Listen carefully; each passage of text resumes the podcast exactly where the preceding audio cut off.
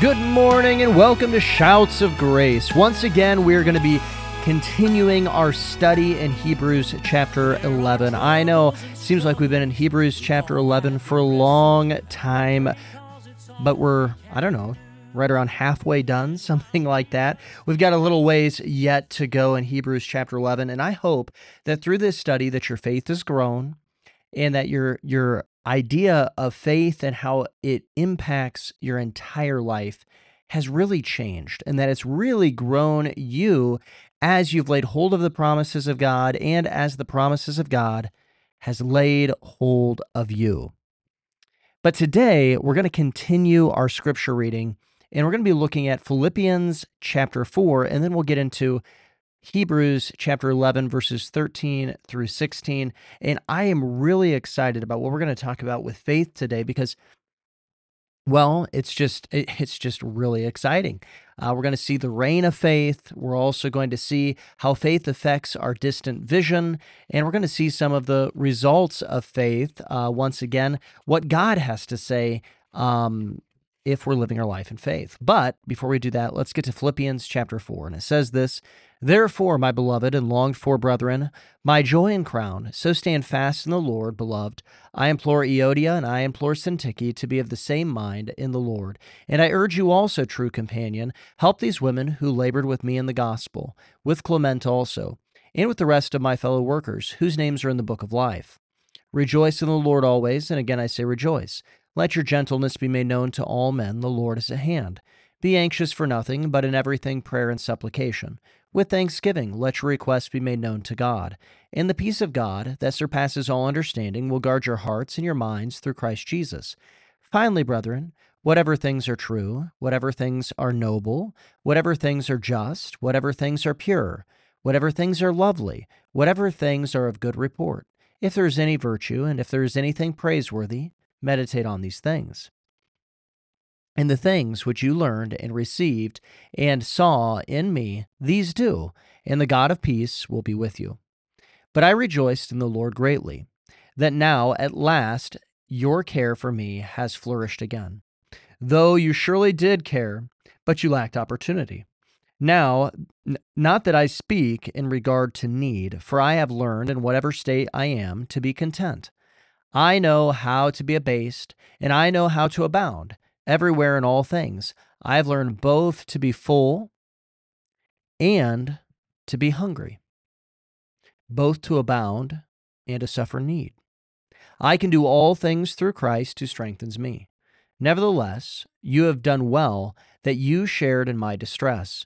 Now, you Philippians know also that in the beginning of the gospel, when I departed from Macedonia, no church shared with me concerning giving and receiving, but you only.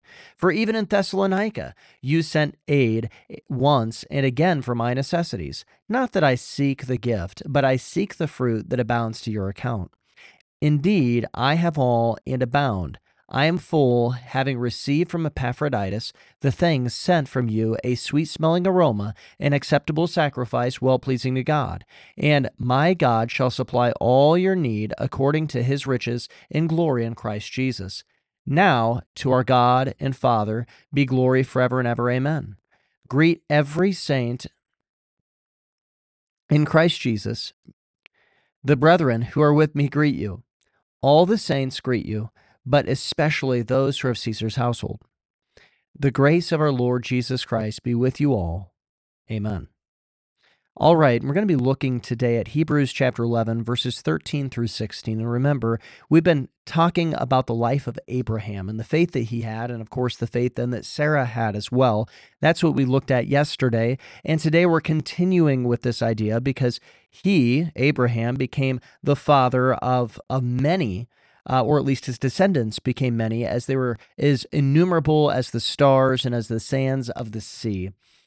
And we see that his descendants followed in his faith, not necessarily exclusively, of course, but we, we do see that many of them did. And this is what this passage is going to be talking about. And that's Hebrews chapter 11, verses 13 through 16. These, Abraham's descendants that walked in faith, all died in faith, not having received the promises, but having seen them afar off, and were assured of them, embraced them, and confessed that they were strangers and pilgrims on earth. For those who say such things declare plainly that they seek a homeland. And truly, if they had called to mind that country from which they had come out, they would have had opportunity to return. But now they desire a better, that is, a heavenly country. Therefore, God is not ashamed to be called their God, for he has prepared a city for them. The first thing that I want you to see this morning is the reign of faith. The reign of faith. You see, they died in faith, and faith is the same faith that we've been looking at. This faith that is a winning over faith, of course, one that wins you over and then also goes and wins others over. And it is a title or a deed. And then that real faith that is a title or a deed that looks at God's promises, and though it might not have those promises in their hands, it believes them as though they are and it causes evidences in the person's life. That's the faith we're talking about here. But the word in, it's a little bit different here. See, often in is the Greek word en, which uh, is translated dwelling in or resting in.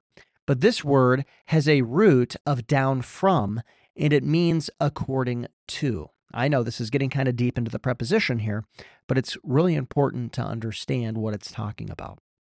See, it's speaking it, excuse me, it speaks to faith as an authority in their life. It's as though faith was being uh, c- conveyed and it was going down into their life. It was from a position of prominence uh, or a higher position, and it moved downwards from a, an authoritative down position into the rest of their life. Faith has a high position in their life and their life, the rest of their life, was down from their faith. Their life was according to faith. The faith that they had in God had an authority that they obeyed God in their life. The promises that God gave were enough. They were as though it was an authoritative command in their life. That's how they treated the faith. That's how they believed God's promises. But the question comes then what reigns in your life? Does the Word of God reign in your life? So, we often like to say that the Bible is an authority in our life. We often like to say, God said it, I believe it, that settles it, and I'm going to obey it. But do we really mean what we say? Do you really mean it when you say that? And if you do, then your actions will agree with your mouth. Take a look in the mirror and see is your life lining up with what you're saying? Our actions, your actions, prove what part of your doctrinal statement you actually believe. See, we often lay hold of the promises or word of God. Simply put, we, we just understand them. But the question is, is do the promises lay hold of you? Do you resign to them? Do you go and say, I will live my life in the reality of the of God's promises as though they are an authority in my life? Because a, a, lot of God's promises are not unconditional. Some of God's promises are unconditional in Scripture. We we do see that at times. The, the, like God promises that He will never change. It doesn't matter what you do. God will never change. His character will never change. That that is an unconditional promise that God is not going to move from his positions. He's and I mean he's not going to go and say, "Well, I agree with you now because you changed your mind." No, he's going to stay in the position that he is. It's unconditional. It doesn't matter what you do. God's not going to change. That's a promise that we can look to. But there are some promises and many promises in scripture that are conditional that God says, if you do this, if you live your life in this way, if you go and you do this, I will then go and do this. And often, of course, if it's obedience, it was a blessing. If it's disobedience, it's it's uh, curses or destruction that will come into your life. And God promises those kind of things.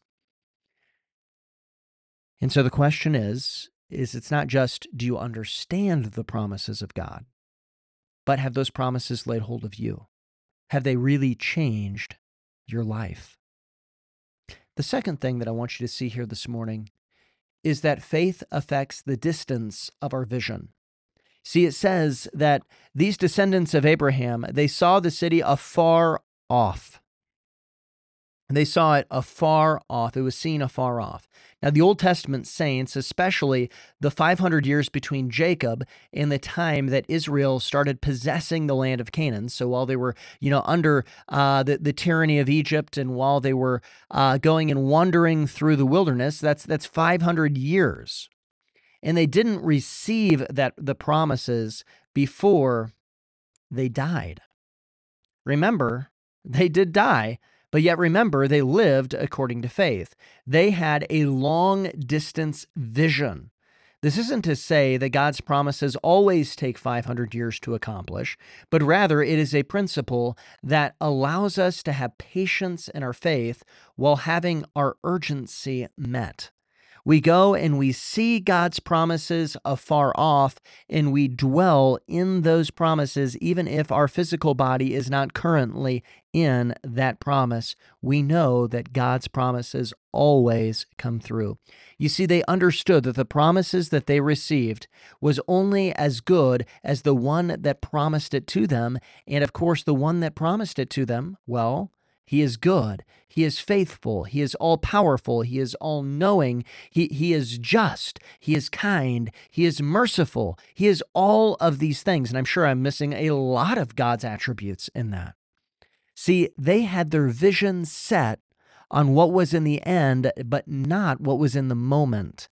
They were heavenly minded. They had their eyes set on Jesus. Real faith sets its eyes on Jesus and it's a long distance vision. That doesn't mean God can't come through in the short term. It doesn't mean that God doesn't come through in the short term, but it means that you are saying, I am setting my eyes on the promises of God, no matter how far off they are in the future, and I am going to live inside of those promises. Their long distance vision was incredibly impactful. Incredibly impactful. In fact, it says this having seen them afar off, they were assured of them, they embraced them, and confessed that they were strangers and pilgrims on the earth. This idea of being assured of them, it means that they were convinced and persuaded because their eyes were cast, were set on that long distance vision, they were persuaded that these promises were true. What would have happened if they would have taken their eyes off of those promises? What would have happened if they would have put their eyes on their circumstances? Well, they might not have been persuaded. They might not have been convinced. See, remember, faith has real evidences. Their assurance of these promises or that conviction of the promises impacted their actions. See, faith may wait patiently for God, but faith never sits idle. They didn't say, I will obey God when he fulfills his end of the deal. Rather, they said, I am assured that God will fulfill his end of the deal. Therefore, I will live him for him in the here and the now. And that's the attitude that we must have a faith that waits patiently but doesn't sit idle. It actively walks in obedience because it knows that God is going to come through on his side of the deal. Their long term distance, or their long term vision, excuse me, their long distance vision, that's what I'm going for, it, it allowed them to greet these promises. They embraced these promises, is what it says. And it actually means to greet or to salute. Kenneth Wuest puts it this way Having seen them afar off, they greeted them as seamen wave their greeting to a country, seeing, far, far, seeing far off on the horizon on which they cannot land. Can you imagine this? A sailor who looks out and, and they see a, a um, a, a country there or land afar off and, and they desperately start waving to them and, and, and greeting them. That's how they treated this promise. See, God's promises may seem distant, but we are to eagerly wave for them, to greet them in our life.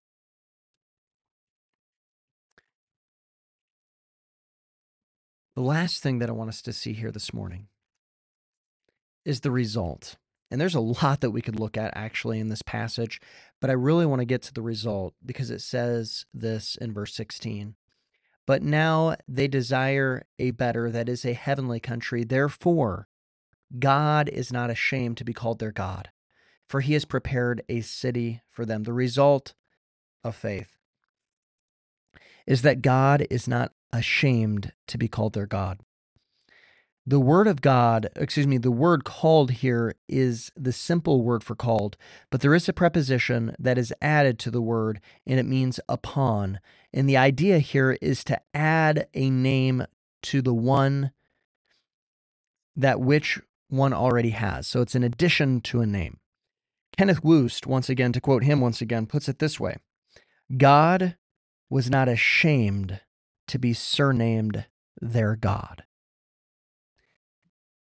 because of the faith that they had, God didn't mind when others looked in at their life and said, Wow, Jehovah is their God.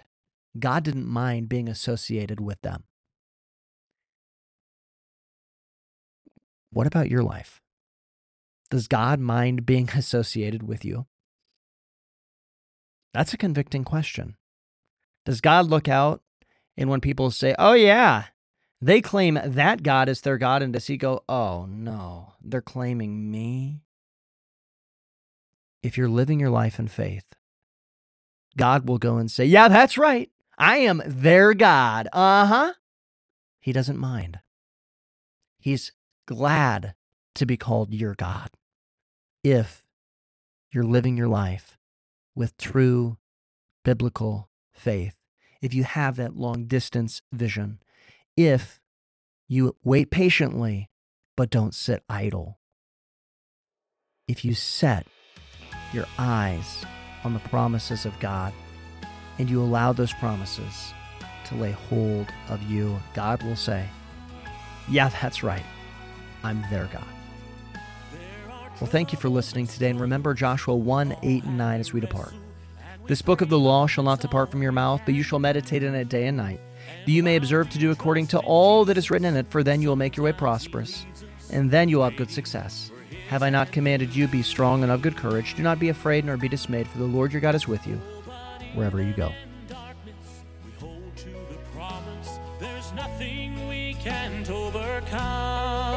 So that war you've been fighting will